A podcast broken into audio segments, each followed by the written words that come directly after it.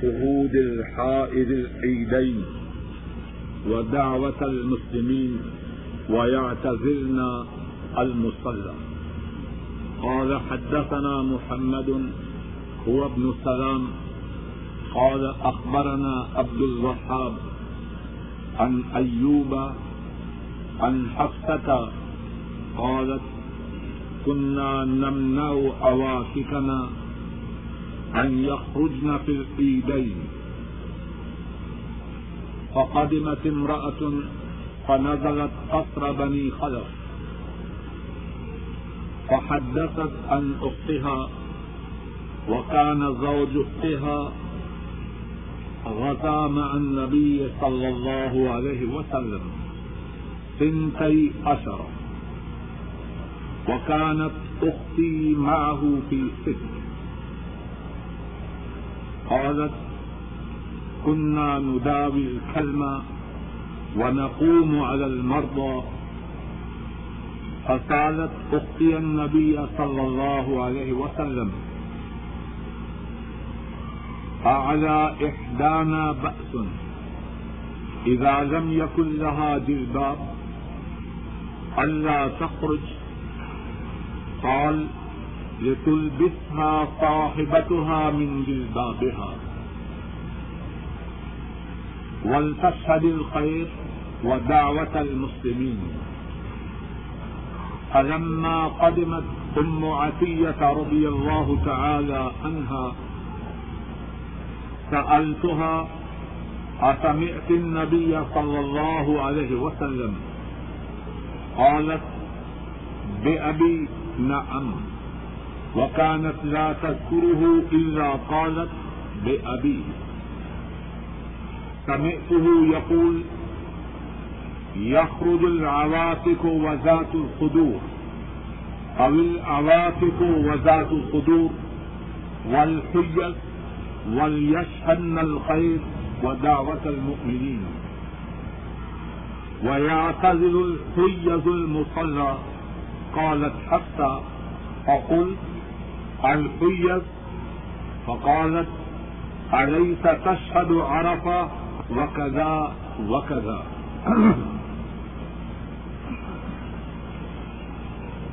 باب ہے اس بارے میں کہ حیض والی عورتیں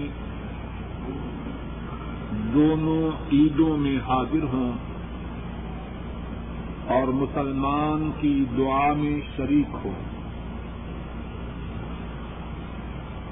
اور وہ عید گاہ سے نماز کی جگہ سے دور رہے. امام بخاری رحمہ اللہ فرماتے ہیں ہم سے یہ حدیث محمد نے بیان کی اور محمد سلام کے بیٹے ہیں اور محمد نے کہا ہمیں یہ حدیث عبد الوہاب نے بتلائی اور عبد الوہاب ایوب سے اور ایوب حفصہ سے روایت کرتے ہیں. حفصہ فرماتی ہیں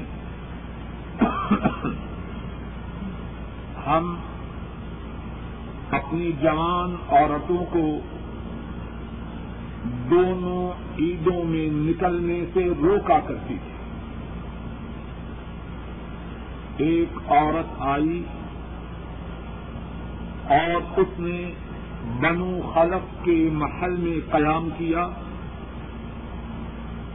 اس نے اپنی ہمشیرہ سے یہ بات بیان کی اور اس کی ہمشیرہ کا خامن اس نے نبی کریم صلی اللہ علیہ وسلم کے ساتھ 12 غزوات میں شرکت کی تھی اور ان کی بہن وہ اپنے خامن کے ساتھ 6 غزوات میں رسول اللہ صلی اللہ علیہ وسلم کے ساتھ شریک تھی. ان کی بہن نے کہا ہم زخمیوں کا علاج کرتی اور بیماروں کی دیکھ بھال کرتی. اور اس عورت نے کہا کہ میری ہمشیرہ نے نبی کریم صلی اللہ علیہ وسلم سے دریافت کیا جب ہمارے پاس اوڑھنی نہ ہو تو کیا ہم پر کوئی گناہ ہے کہ ہم نہ نکلے؟ آپ صلی اللہ علیہ وسلم نے ارشاد فرمایا کہ اس کی وہ ملنے والی، اس کی وہ سہیلی جس کے پاس اوڑھنی ہو وہ اس کو بھی اوڑھنی پہنا دے، اور اسے چاہیے کہ وہ خیر کو حاضر ہو اور مسلمانوں کی دعا میں شریک ہو۔ حضرت حفصہ فرماتی ہیں جب ام عطیہ رضی اللہ تعالی عنہا آئیں تو میں نے ان سے دریافت کیا کیا تو نے نبی کریم صلی اللہ علیہ وسلم سے اس بارے میں کوئی بات سنی ہے؟ ام عطیہ نے کہا میرا باپ ان پر قربان ہو، ہاں میں نے سنی ہے۔ اور حضرت ام عطیہ رضی اللہ تعالی عنہا وہ جب بھی نبی کریم صلی اللہ علیہ وسلم کا ذکر کرتی تو پہلے یہ کہتی کہ میرا باپ ان پر قربان ہو،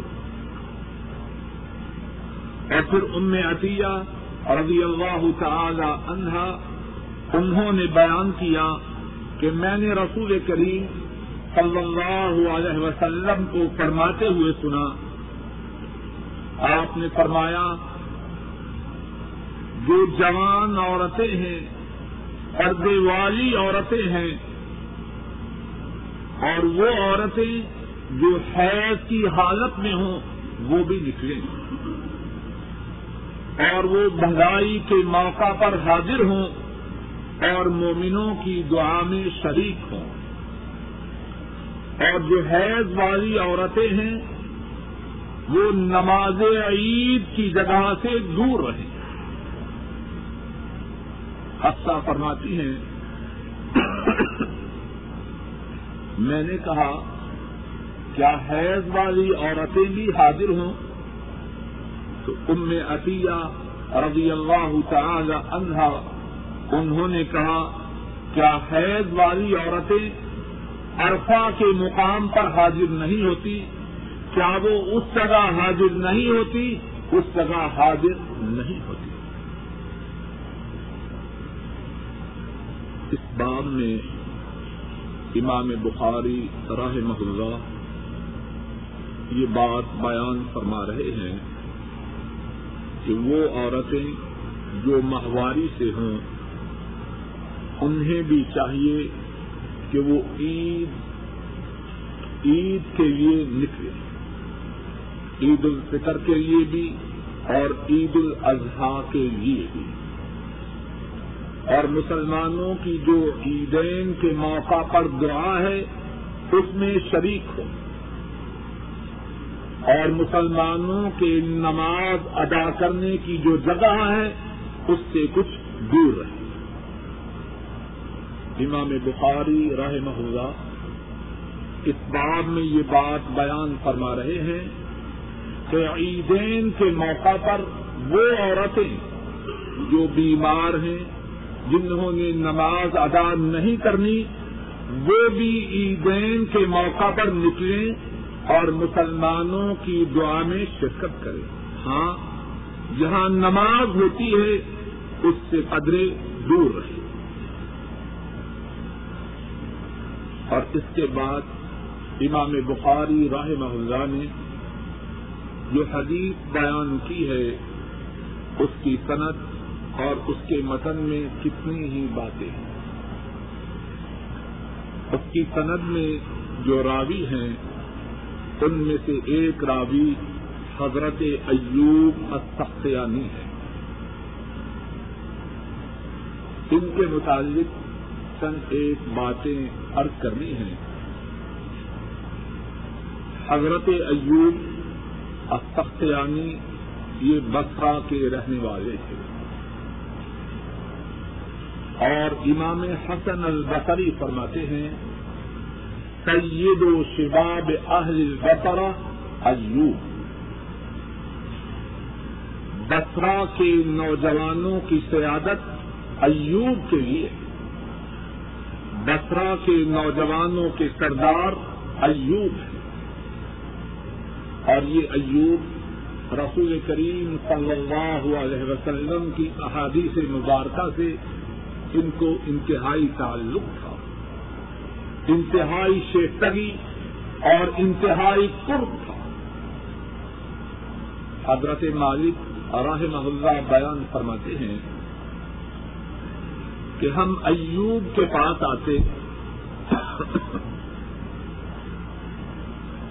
اور ان کے سامنے نبی کریم صلی اللہ علیہ وسلم کی احادیث کا ذکر کرتے تو ان کی آنکھوں سے آنسو جاری ہو جاتے اور اتنا روتے کہ ہمیں ان پر ترس آتا.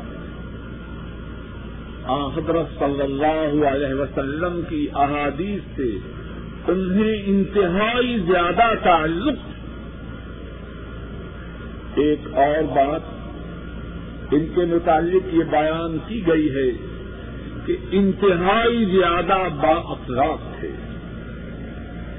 باوجود اتنے بڑے عالم ہونے کے اور اللہ سے انتہائی زیادہ ڈرنے کے. لوگوں کے ساتھ ان کے معاملات، ان کے اخلاق انتہائی عمدہ تھے. حضرت حماد بیان کرتے ہیں کہ میں نے کسی کو اتنا زیادہ مسکراتے ہوئے نہیں دیکھا جتنا زیادہ مسکراتے ہوئے میں سے ڈرتے. ایسا نہ ہو، وعدہ کروں پورا نہ ہو، لیکن ساتھی کی طرف سے جو بات کہی جاتی اس کی اتنی زیادہ پابندی کرتے. شعبہ فرماتے ہیں کہ جب بھی میں نے ان سے وعدہ لینا چاہا وعدہ نہ دیا، لیکن مقررہ وقت پر مجھ سے پہلے تشریف فرما دیتے ہیں. آج کتنے مسلمان ہیں وعدہ کرتے ہیں اور پہلے سے ذہن میں پروگرام ہے کہ اس کو پورا نہیں کرنا. اور حضرت ایوب ان میں ایک اور بات یہ تھی، انتہائی زیادہ کوشش کرتے کہ لوگوں کے سامنے ان کا تقویٰ، ان کی پارسائی، ان کی پرہیزگاری، اس کا اظہار نہ ہو. کتنے جھوٹے متقی ہیں، بڑی کوشش سے لوگوں کے سامنے رونے کی کوشش کرتے ہیں، شاید کے لوگ یہ کہنا شروع کر دیں کہ بڑا صوفی. حضرت ایوب رحمہ اللہ ان کے سینہ میں اللہ کا ڈر تھا، لیکن کوشش کرتے کہ لوگوں کے سامنے ان کی اس کیفیت کا اظہار نہ ہو. ان کے متعلق بیان کیا گیا ہے. ایک موقع پر تشریف فرما تھے، آنکھوں میں آنسو آیا، آنکھوں میں آنسو آیا. تو اب اظہار اس بات کا کرتے ہیں کہ گلے میں کوئی چیز اٹکی ہوئی ہے، اس وجہ سے آنکھوں میں آنسو ہے. گلے کو صاف کرنے کی کوشش کرتے اور جو آنسو ہے وہ گلے میں کسی چیز کے اٹکنے کی وجہ سے نہیں، وہ اللہ کی خشیت کی وجہ سے ہے. اور پھر فرماتے ہیں ما اشد الزکام، دیکھو مجھے زکام کتنا شدید ہے کہ اس کی وجہ سے میری آنکھوں میں پانی جاری ہے. اور اصل میں آنکھوں میں جو پانی جاری ہے وہ اللہ کی خشیت سے ہے. اور حضرت ایوب رحمہ اللہ ان سے صالح بن ابی الاخضر درخواست کرتے ہیں اور تینی مجھے وصیت کیجیے. وصیت کیا فرماتے ہیں؟ اقل الکلام. میری وصیت یہ ہے کہ گفتگو تھوڑی کیا کرو. کتنی پیاری وصیت ہے. اقل الکلام، گفتگو تھوڑی کرو، یہی میری وصیت ہے. اس حدیث کے راویوں میں سے ایک راوی یہی حضرت ایوب ہے اور حدیث میں جو باتیں ہیں ان میں سے ایک بات یہ ہے، ذرا توجہ سے سنیے. کچھ میری طبیعت بھی خراب ہے، اتنے زیادہ اچھے طریقے سے آج بیان نہیں کر سکتا، لیکن اللہ کی توفیق سے جو بات کہہ سکتا ہوں کہہ دیتا ہوں. حضرت ہفتہ فرماتی ہیں، ہم نوجوان عورتوں کو دونوں عیدوں میں نکلنے سے روکتے تھے، عید الفطر اور عید الاضحیٰ میں ان کو نماز عید کے لیے جانے کی اجازت نہ دیتے تھے. یہاں جو لفظ نوجوان عورتوں کے لیے استعمال کیا ہے وہ لفظ ہے عواتقنا. ہماری نوجوان عورتیں، اور عواتق کی شرح محدثین نے جو کی ہے اس میں سے ایک شرح یہ ہے کہ عواتق عاتق کی جمع ہے، اور عاتق کس کو کہتے ہیں؟ مانا تو یہ ہے نا نوجوان عورت. لغوی طور پر عاتق کا کیا معنی ہے؟ یا دوسرے الفاظ میں نوجوان عورت کو عاتق کیوں کہتے ہیں؟ عاتق عشق سے ہے، اور اس کا معنی آزاد کرنا ہے، اور نوجوان عورت کو عاتق کیوں کہتے ہیں؟ بعض محدثین نے بیان کیا کہ گھر سے باہر نکلنے کی جو ذلت ہے، ذرا غور کیجیے، عجب بات ہے، ہمارے تصورات کس طرح بدل چکے ہیں. باہر نکلنے کی جو ذلت ہے، نوجوان عورت کو اس ذلت سے محفوظ رکھا جاتا ہے. ایک وہ مسلمان اور ایک ہم مسلمان، وہ سمجھتے تھے عورت کا باہر نکلنا اس کو ذلیل کرنا ہے.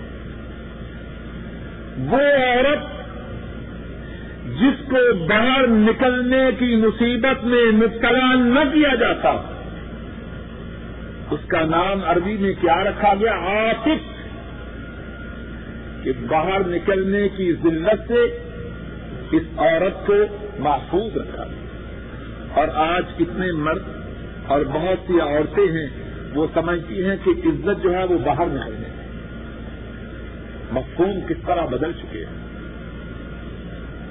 لیکن اب بھی اگر کوئی شخص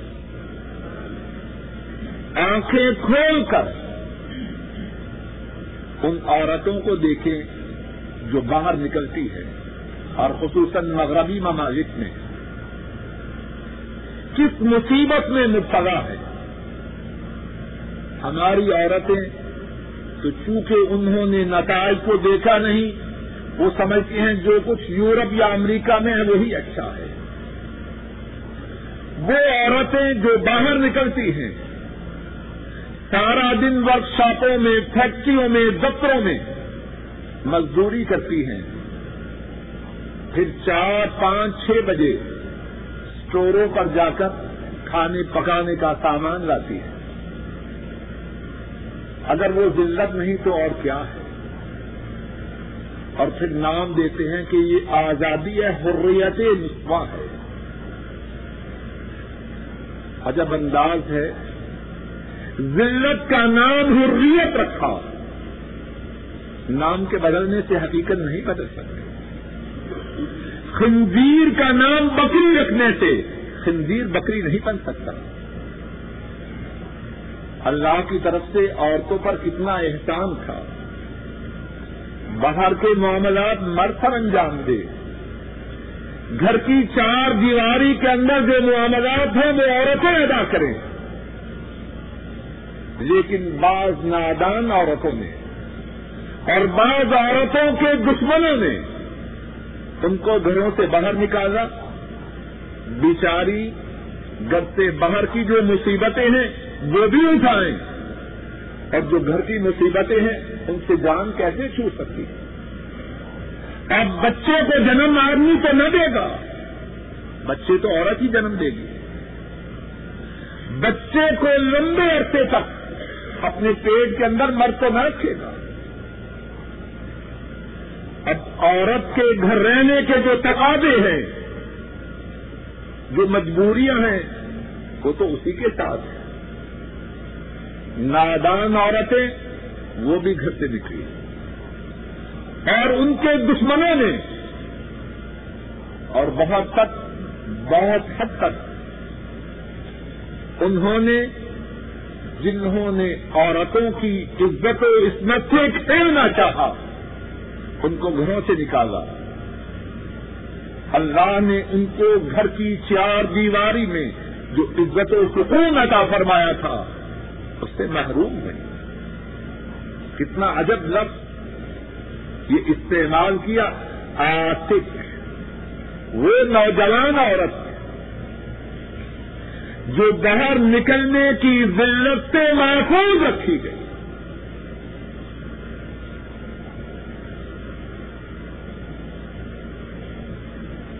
اور پھر اس حدیث میں ایک اور بات یہ ہے, حضرت حفصہ فرماتی ہیں کہ ایک عورت آئی جس کی ہمشیرہ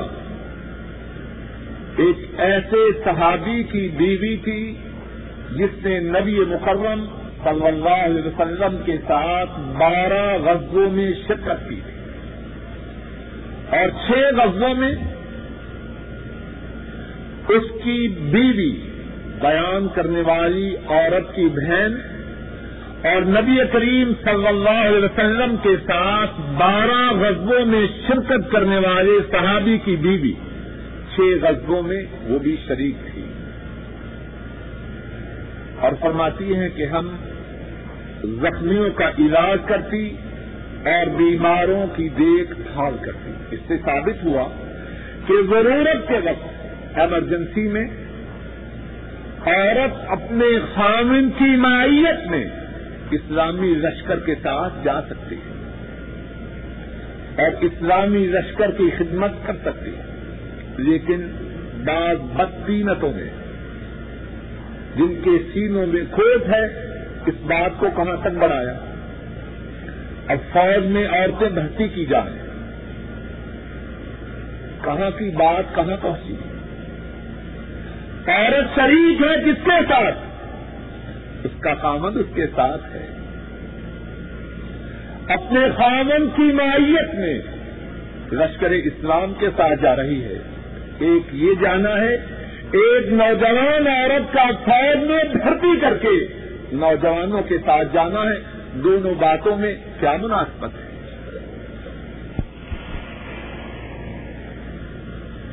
اس عورت نے, آنے والی عورت نے بیان کیا کہ میری بہن نے نبی کریم صلی اللہ علیہ وسلم سے سوال کیا, اگر عورت کے پاس اوڑھنی نہ ہو تو کیا وہ نماز عید کے لیے نہ جائے, اپنے گھر میں بیٹھی رہے. یہاں ذرا غور کیجیے,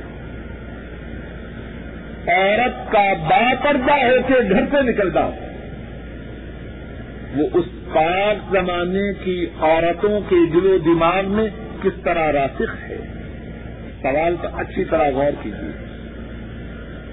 وہ عورت کیا کہہ رہی ہے, اگر اوڑھنی نہ ہو, اور اوڑھنی کس کو کہتے ہیں, وہ بڑی چادر, وہ گھونگٹ جو سر کی چوٹی سے لے کر قدموں تک عورت کے سارے جسم کو ڈھانپ دے. وہ عورت کہہ رہی ہے اگر گھونگٹ نہ ہو، جلباب نہ ہو تو ہم نماز عید کے لیے نہ جائیں تو کیا ہم پر گناہ ہے؟ ذرا سوال پہ غور کیجیے. یہ نہیں کہا کہ اگر جلباب نہ ہو تو بغیر جلباب کے ہم چلی جائیں. اس بات سمجھ آ رہی ہے کہ نہیں؟ یعنی یہ تصور بھی نہیں کہ مسلمان عورت جلباب کا حکم آنے کے بعد جلباب کے بغیر اپنے گھر سے نکل جائے، یہ نہیں کہہ رہی. سوال یہ ہے کہ اگر جلباب موجود نہیں، غربت کا زمانہ ہے اور یہ ہم پڑھ چکے ہیں، کتنی عورتیں ایسی تھیں کہ ان کے پاس ایک ہی جوڑا تھا، ماہواری کے دنوں میں بھی وہی جوڑا، تاکید کی گئی کے دنوں میں بھی وہی جوڑا. اگر جلباب نہیں تو کیا کرے؟ کیا نماز عید کے لیے نہ جائے؟ اور آج کتنی مسلمان عورتیں ہیں،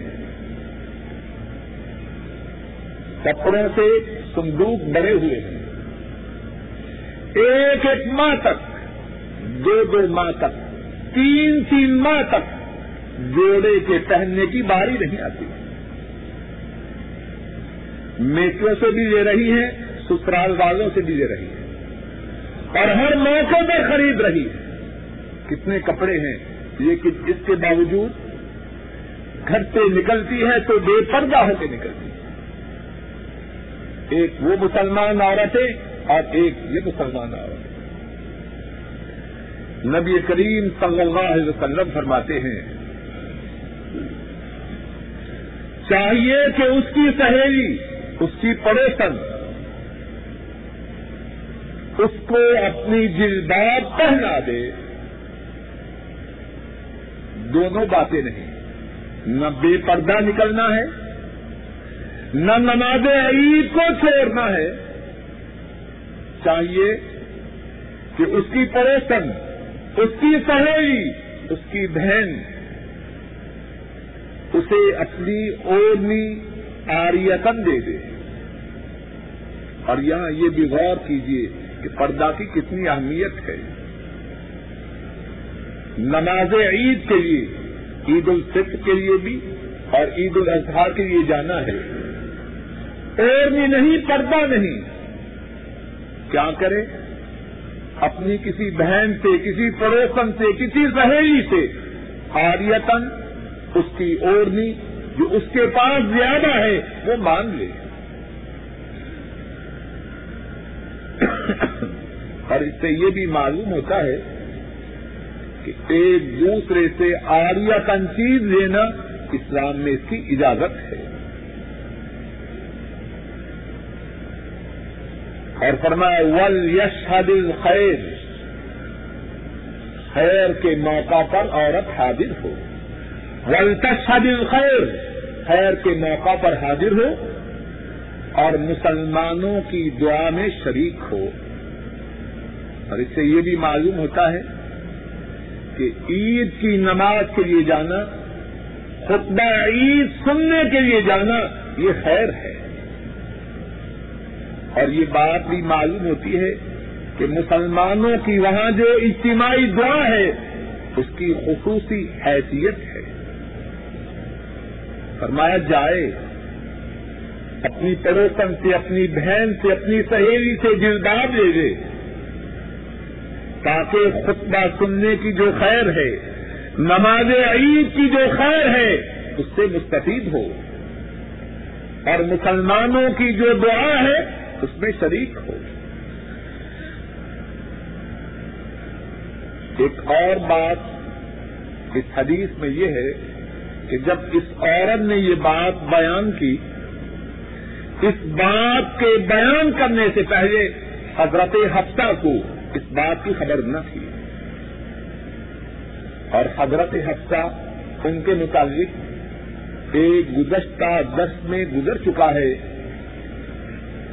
کہ وہ کتنی عظیم عورت تھی، ابن سیرین کی بہن تھی، لیکن اس حدیث کے سننے سے پہلے ہمیں اس بات کی خبر نہ تھی کہ عورتوں کو نماز عید، نوجوان عورتوں کو نماز عید کے لیے جانا چاہیے۔ اگر ان کو خبر ہوتی تو وہ اپنی نوجوان پردہ کے مطابق اسلام کا کیا حکم ہے، عورتوں کے چہرے کے پردہ کے مطابق اسلام کا حکم یہ ہے کہ مسلمان عورت کے لیے چہرے کا پردہ لازم اور ضروری ہے۔ اس کی دلیل کیا ہے؟ قرآن و سنت میں اس کی بہت زیادہ دلیل آئی ہے، ایک دو مختصر سے انداز میں عرض کرتا ہوں۔ ویسے اس موضوع پر تفصیل گفتگو ہوئی ہے اور اس بارے میں جو گفتگو ہوئی ہے وہ کیسٹوں میں موجود ہے۔ قرآن کریم میں جب مسلمان عورتوں کے لیے پردے کا حکم آیا تو مسلمان عورتوں نے اس حکم کی تعمیل کیسے کی؟ صحیح بخاری میں ہے کہ مسلمان عورتیں پردے صلی اللہ علیہ وسلم کے لیے ان کے سینہ میں انتہائی زیادہ عزت و تقدیر تھی، جب بھی آپ کا ذکر کرتی تو آپ کا ذکر کرنے سے پہلے کہتی کہ میرا باپ ان پر قربان ہو۔ کتنی عزت ہے، کتنی تقریب ہے رسول کریم صلی اللہ علیہ وسلم کی ان کی نگاہوں میں۔ اور پھر انہوں نے ام عطیہ نے بیان کیا کہ جو عواتق اور ذوات الخدور ہیں، نوجوان عورتیں اور پردے والی عورتیں، اور وہ بھی جو ماہواری سے ہوں، انہیں چاہیے کہ خیر کو حاضر ہو، نماز عید کو اور خطبہ عید کو، اور مومنوں کی دعا میں شریک ہوں۔ اور جو ماہواری سے عورتیں ہوں وہ نماز کی جگہ سے دور رہیں۔ محدثین نے نماز کی جگہ سے دور رہنے کے جو اسباب ہیں ان میں سے ایک سبب یہ بیان کیا ہے کہ جب دوسری عورتیں نماز پڑھ رہی ہیں، یہ ان کے پاس ہی بیٹھیں اور نماز نہ پڑھیں تو کوئی اچھا منظر نہیں، تو ذرا دور ہو کے بیٹھیں۔ اور دوسری بات یہ بیان کی ہے، چونکہ یہ ماہواری سے ہیں اس لیے جس جگہ نماز ہو رہی ہے اس سے قدرے دور ہو جائیں، اس مقام کی عظمت کے پیش نظر۔ حضرت حفصہ فرماتی ہیں، میں نے کہا کہ جو حجت ہیں ماہواری سے ہیں کیا وہ بھی جائیں؟ تو حضرت ام عطیہ نے فرمایا جو عورتیں ماہواری سے ہوتی ہیں کیا وہ میدان عرفہ میں حج کے لیے نہیں جاتی؟ اور اس کے علاوہ دیگر جو مقامات ہیں، مثال کے طور پر مزدلفہ ہے، منع ہے، وہاں نہیں جاتی، اگر وہاں جا سکتی ہیں تو یہاں کیوں نہیں جا سکتی؟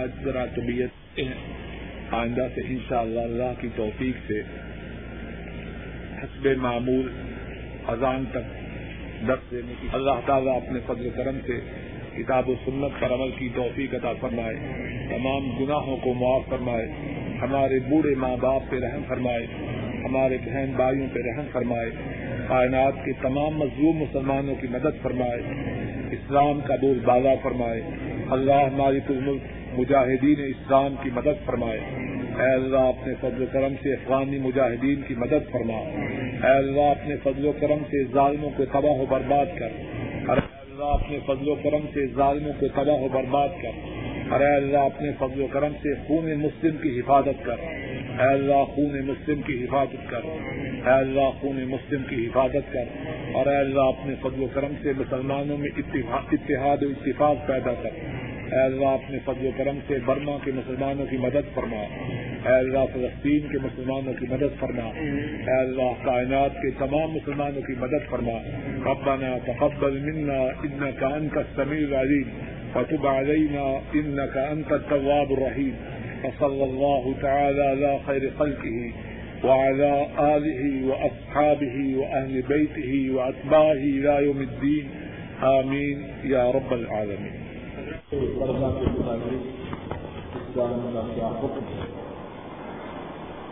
عورتوں کے چہرے کے پردہ کے مطابق اسلام کا حکم یہ ہے کہ مسلمان عورت کے لیے چہرے کا پردہ لازم اور ضروری ہے۔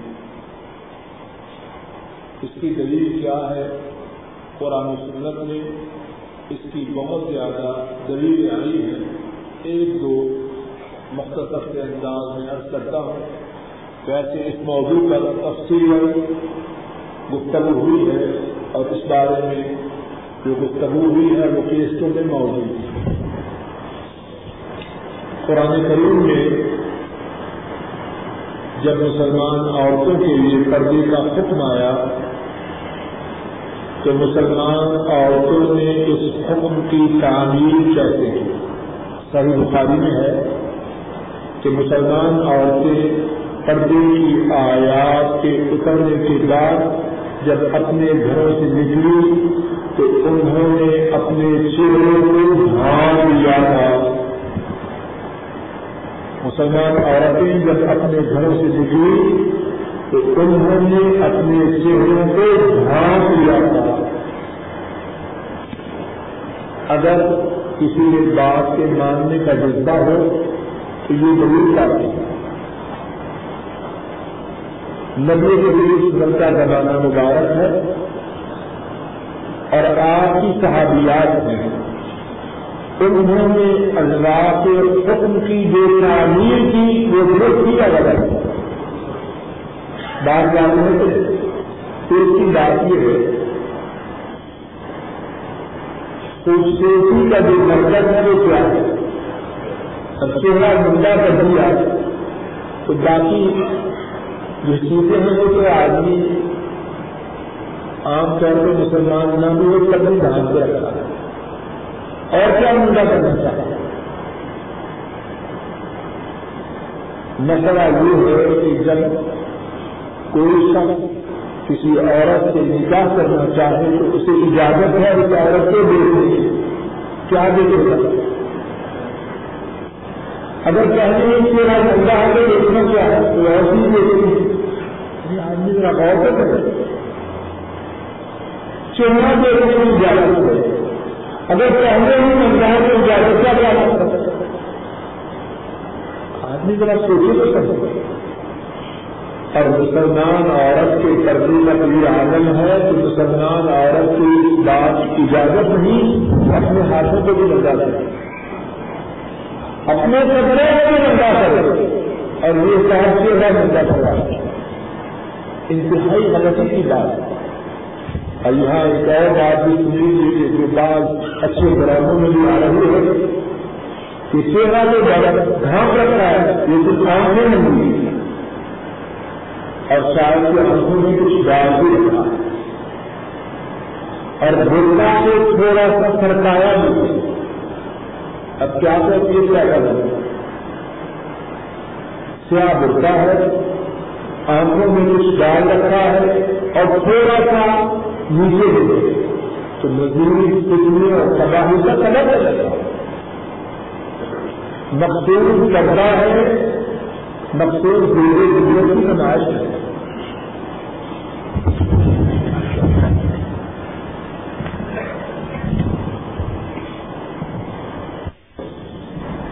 نبی پاک صلی اللہ علیہ وسلم نے فرمایا کہ میری امت میں 75 فرقے ہوں گے، سارے کے سارے فرقے جہنمی ہیں مگر ایک فرقہ جنتی ہے۔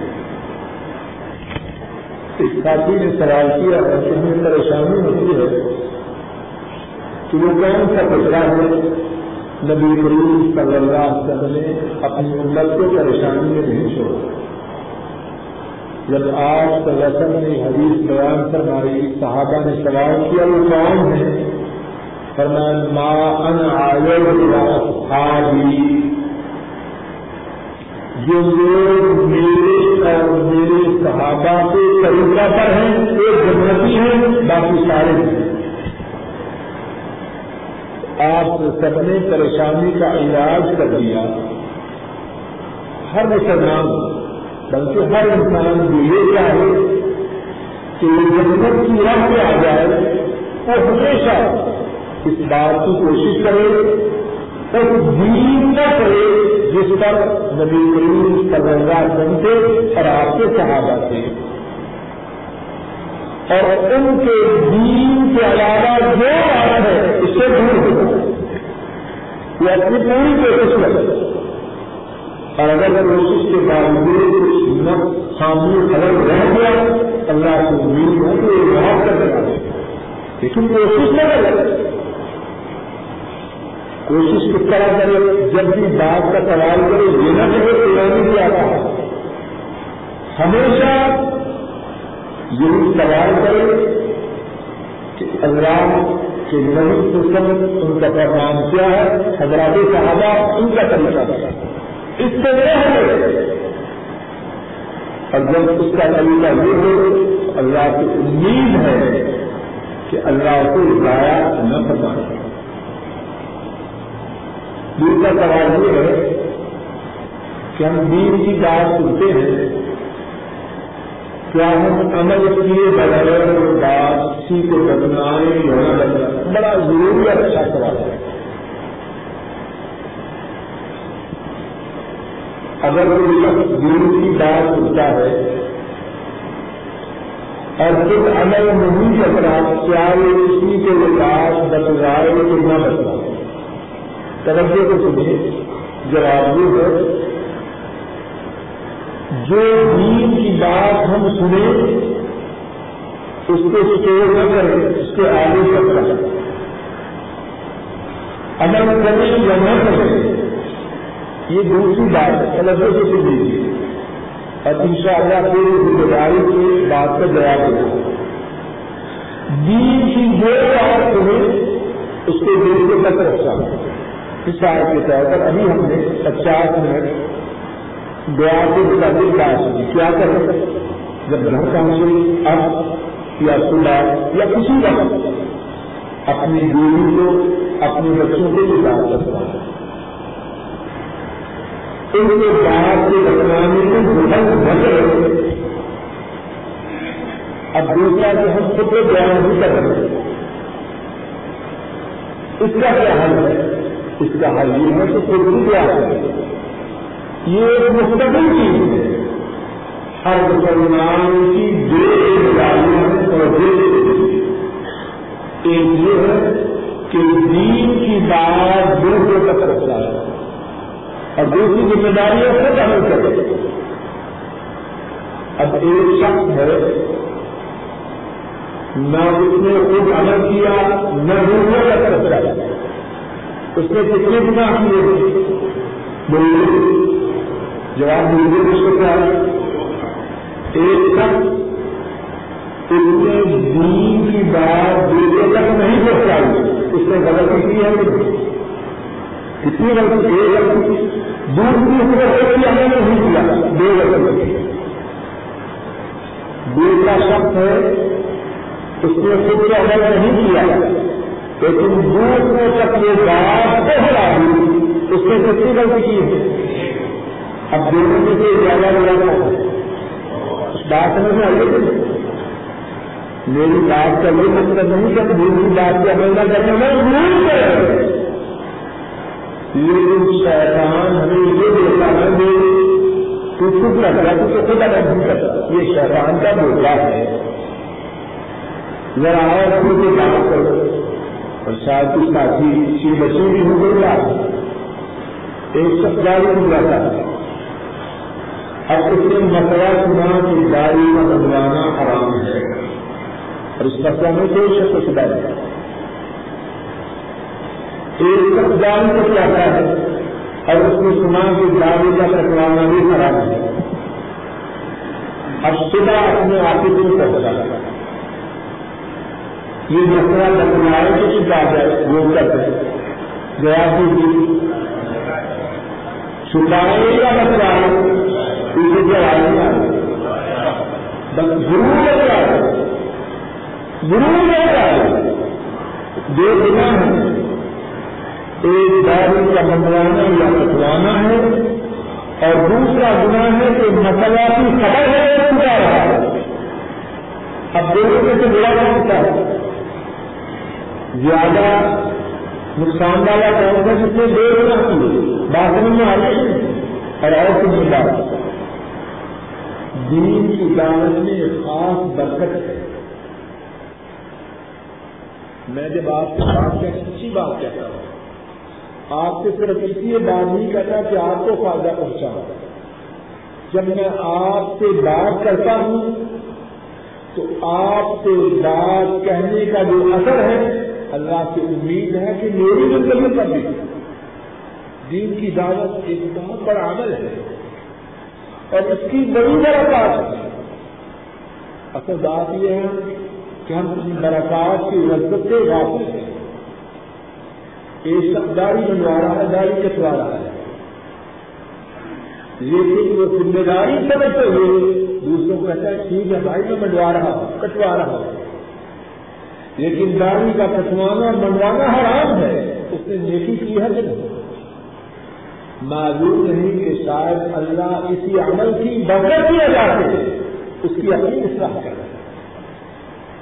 جب ہم ایک غلطی کریں تو دوسری غلطی اس کے ساتھ نہ کریں بلکہ دوسری نیکی کریں کہ شاید اللہ اس نیکی کی وجہ سے ہمیں اس غلطی سے بچنے کی توفیق عطا فرمائے. اور کسی دفعہ ایسا ہوتا ہے کہ کسی سے نیکی کی بات کہی جاتی ہے تو اللہ کے فضل و کرم سے زمین اندر سے بولنا کچھ شرم کر رہا ہے دوسروں کو بتلا رہا ہے اپنے مطابق بھی کچھ فکر کر رہے ہیں اندر ہی سے کئی دفعہ آواز آتی ہے.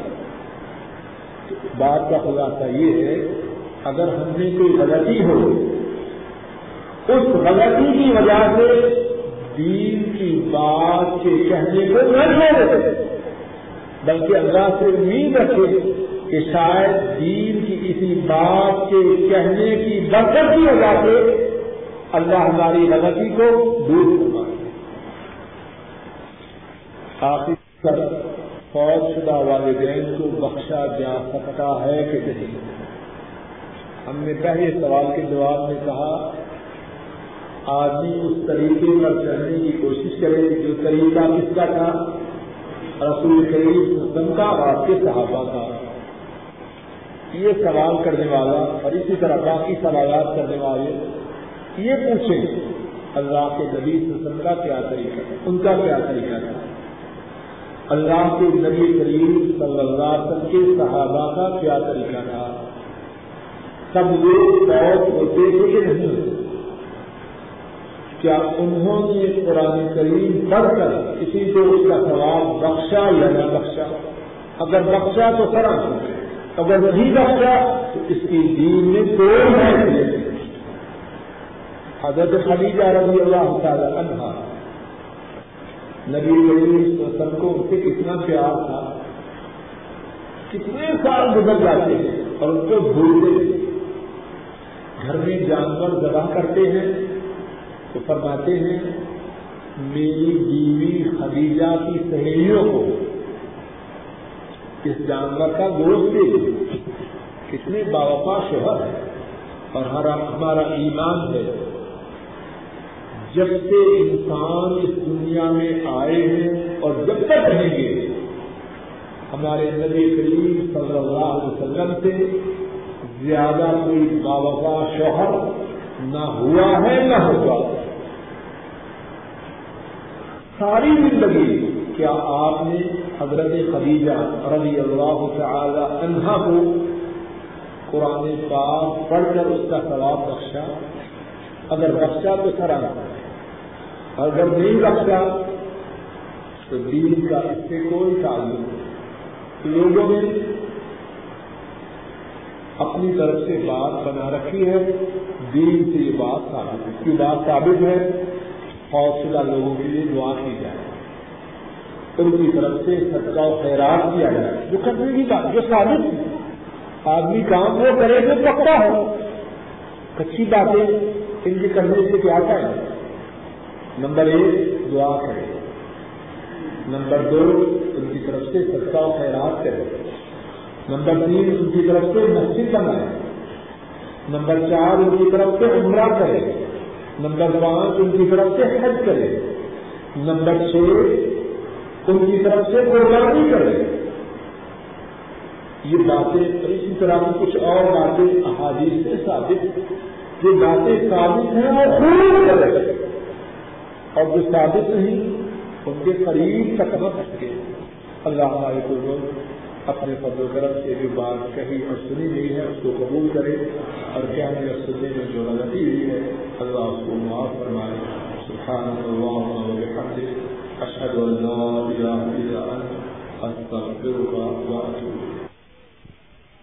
پڑھنے کی کیا فضیلت ہے اس بارے میں مجھے اب حدیث تو یاد نہیں, لیکن جمعہ کے دن سورہ الکہف کا پڑھنا رسول کریم صلی اللہ علیہ وسلم کی سنت سے ثابت ہے, اور اس کی خاص فضیلت آئی ہے, اور وہ حدیث اس وقت مجھے یاد ہے.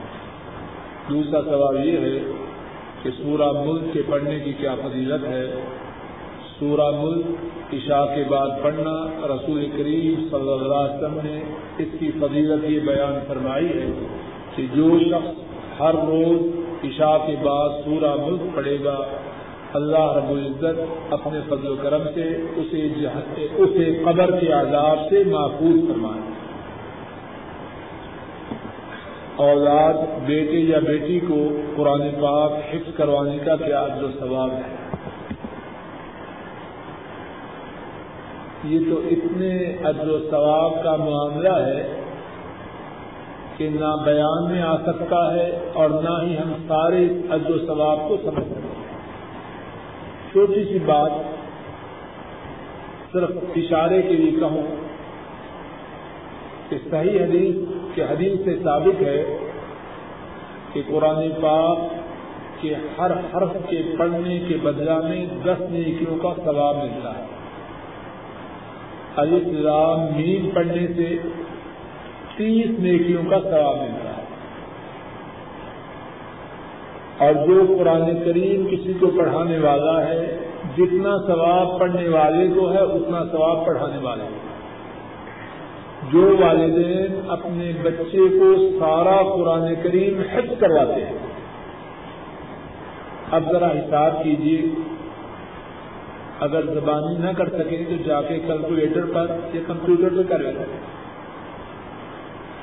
قرآن کریم کے کتنے حروف ہیں, اور قرآن کریم کا جو حافظ ہے بیٹی ہو یا بیٹا ہو, جب سارا قرآن کریم پڑھے گا تو اسے کتنی نیکیاں ملیں گی. اور ماں باپ جس نے اس بیٹے یا بیٹی کے حفظ کروانے کی کوشش کی ہے, جتنی نیکیاں بیٹے یا بیٹی کے لیے ہیں اتنی نیکیاں اس کے لیے. اور اللہ کے فضل و کرم سے معلوم نہیں کہ بیٹا یا بیٹی زندگی میں کتنی دفعہ پڑھے, اور اصل نفع کا سودا تو یہ ہے. ہم سمجھتے ہیں کہ کیٹ ریٹ فیٹ پڑھ لیا تو ہمارا بیڑا پار ہو گیا, اور بعد میں شاید امی یا ابو ہی کو کچھ کرے گا. نفع کا سودا کسی طرح کسی کرے گا, اس کا یہ مقصد نہیں جانتے دنیاوی تعلیم نہ دیوائے, یہ مقصد نہیں. لیکن اصل چیز جو ہمارے نفع کی ہے وہ دینی تعلیم ہے. ہاں ایسی دنیاوی تعلیم جس کا مقصد دین کی سربلندی ہو اس میں بھی فائدہ ہے. اگر دنیاوی تعلیم کا مقصد دین کی سربلندی ہے تو اس میں بھی فائدہ ہے, لیکن جو دنیاوی تعلیم کے ساتھ دین سے مکمل غافل ہوگا تو دین کی سربلندی کو کیا سمجھے گا. ایک اور سوال یہ ہے کہ اللہ کے اسم اعظم سے اللہ سے جو فریاد کی جائے، اللہ کے اسم اعظم کے ساتھ اللہ سے جو فریاد کی جائے اللہ اس فریاد کو قبول کرتے ہیں، تو اسم اعظم کیا ہے؟ یہ بات آیت الکرسی کے درس میں گزر چکی ہے.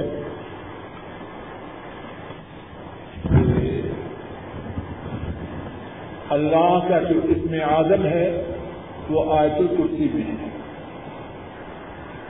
اور عام علماء کی رائے یہ ہے احادیث شریفہ کی روشنی میں کہ اسم اعظم الحی القیوم میں ہے.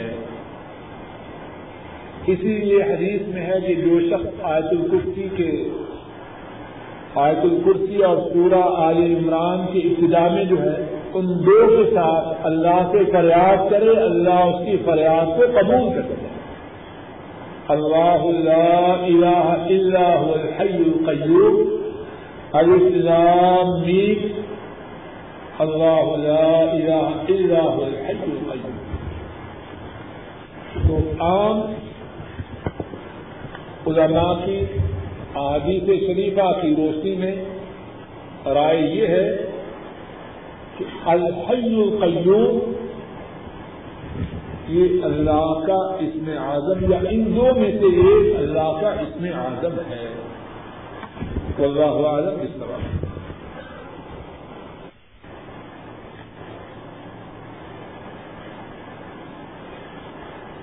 کہ جو شخص رمضان کے روزے رکھتا ہے لیکن سارا سال اس کی نمازوں کا جو شیڈول ہے وہ یہ ہے کہ جمعہ کی نماز صرف پڑھتا ہے، اس کے بارے میں کیا حکم ہے؟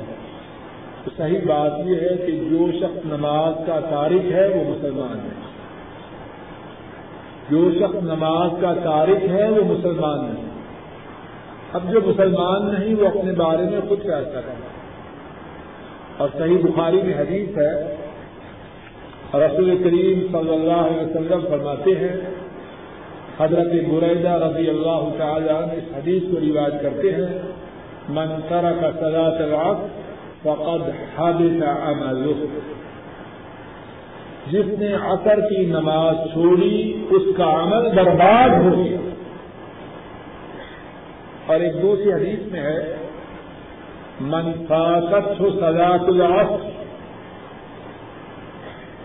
فكأنما وطر أهله وماله أو كما قال صلی اللہ علیہ وسلم. فرمایا جس سے عصر کی نماز مس ہو جائے اس کا نقصان اس طرح ہے کہ کوئی اس کے سب گھر والوں کو قتل کر دے اور اس کے مال کو چھین لے اور وہ اس سے نہ اپنے مقتولوں کا انتقام لے سکے نہ چھینا ہوا مال واپس دے سکے. جو شخص ایک اثر جس سے اثر کی ایک نماز مس ہو جائے اس کا اتنا نقصان ہے. اب جو شخص سارا سال نماز نہیں پڑھتا، جمعہ کے جمعہ نماز پڑھتا ہے تو اس کا کتنا خسارہ ہے، وہ اپنا حساب خود کرے گا. اور اسلام سے اس کا کیا تعلق ہے وہ اپنے بارے میں خود ہی فیصلہ کرے.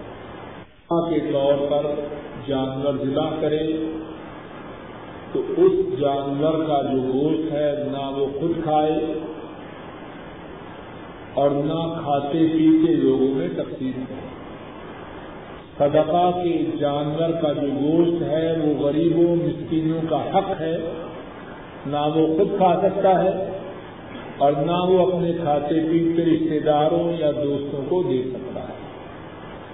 عقیقہ کا جو گوشت ہے وہ آدمی خود بھی کھا سکتا ہے، دوستوں کو بھی دے سکتا ہے اور غریبوں کو بھی تقسیم کر سکتا ہے. اچھی بات یہ ہے خود بھی کھائے، غریبوں کو بھی دے اور دوستوں کو بھی ہدیہ کے طور پر دے. اور اگر کوئی شخص دعوت کا اہتمام کر رہے اور اس میں اللہ کی نافرمانی کی کوئی بات نہ ہو تو امید ہے انشاءاللہ اس میں بھی کوئی حد نہیں.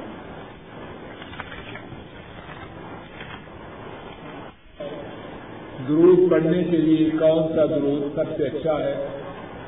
سب سے اچھا درود تو وہی ہے جو ہم نماز میں پڑھتے ہیں اللہم صل علی محمد وعلی آل محمد آخر تک۔ اور اگر کوئی مختصر طور پہ پڑھنا چاہے تو صلی اللہ علیہ وسلم یہ بھی پڑھ سکتا ہے۔ فجر کی نماز جماعت کے ساتھ پڑھنے کی رسول کریم صلی اللہ علیہ وسلم نے بہت زیادہ تاکید فرمائی ہے، اور حدیث شریفہ میں یہ بھی ہے کہ دو نمازیں منافقوں پر سب سے زیادہ بھاری ہیں، ایک عشاء کی نماز اور ایک فجر کی۔ اگر کوئی شخص فجر کی نماز جماعت کے ساتھ پڑھنے میں اپنے لیے دقت پائے تو اسے چاہیے کہ اس بات کا فکر کرے کہیں وہ منافقوں میں شامل تو نہیں۔ اور جو شخص فجر کی نماز جماعت کے ساتھ پڑھے اس کے لیے بڑی فضیلت ہے، اور رسول کریم صلی اللہ علیہ وسلم نے فرمایا کہ جو شخص عشاء کی نماز جماعت کے ساتھ پڑھے اسے آدھی رات کی عبادت کا ثواب ہے، اور جو عشاء کی نماز جماعت کے ساتھ پڑھنے کے بعد فجر کی نماز بھی جماعت کے ساتھ پڑھے، کسی کاغذ کے سوالات کے جوابات دینے کے بعد بات کو بند کر دیں، اور جو عشاء کی نماز کے بعد فجر کی نماز بھی جماعت کے ساتھ پڑھے، عشاء کی نماز بھی جماعت کے ساتھ پڑھی اور اس کے بعد فجر کی نماز بھی جماعت کے ساتھ پڑھی، فرمایا وہ اس طرح ہے کہ گویا کہ اس نے ساری رات اللہ کی عبادت کی۔ بہت زیادہ کوشش ہم سب کو یہی کرنی چاہیے فجر کی نماز جماعت کے ساتھ پڑھیں، اور اللہ نہ کرے اگر کبھی دیر ہو جائے تو جس وقت اٹھے اسی وقت فجر کی پوری